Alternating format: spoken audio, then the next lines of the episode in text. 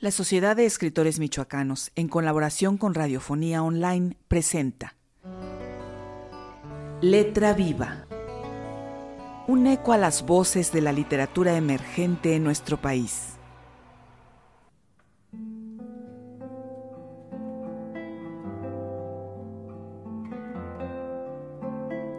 Diario de una teta asustada, por Mónica Londoño. Relato de una madre adolescente. Aprendí a conocer mis senos a los 16 años. No fue con el tacto de alguien, ni siquiera con el propio. Fue con la leche que fluía del cuerpo de la niña que en ese momento era yo. Reconocí como una mama era más redonda que la otra, una aureola más plana y la otra como una montaña. Estimulé mis pechos pequeños para dar de mamar a quien reconocería más tarde como mi hija, pues en aquel momento mi reacción infantil no me permitía ver con claridad el impacto de lo que sucedía. No era falta de madurez.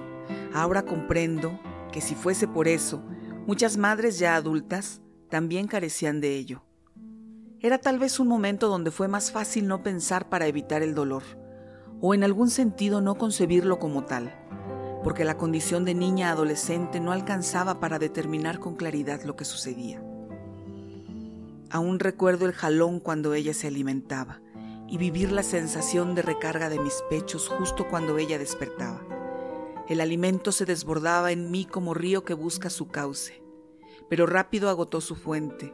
Ni el tiempo era compatible para contemplar la conexión en el arte de alimentar, ni la preparación física y emocional lo permitieron.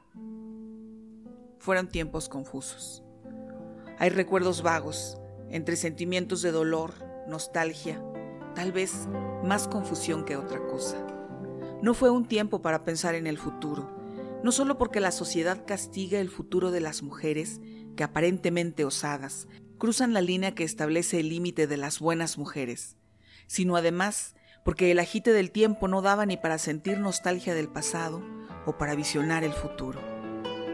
Fue un tiempo exitoso para aprender a vivir en el presente. No había más que hacer en el hoy, y posiblemente se convirtió en una costumbre para sobrellevar el peso del aparente castigo que te impone la sociedad.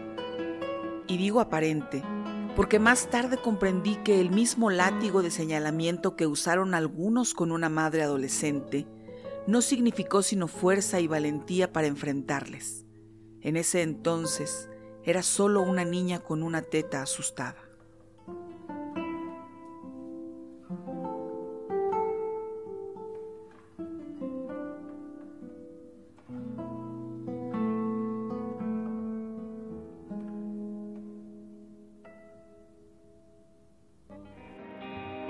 Letra Viva es un programa cultural sin fines de lucro producido por Carolina Toro para Radiofonía Online.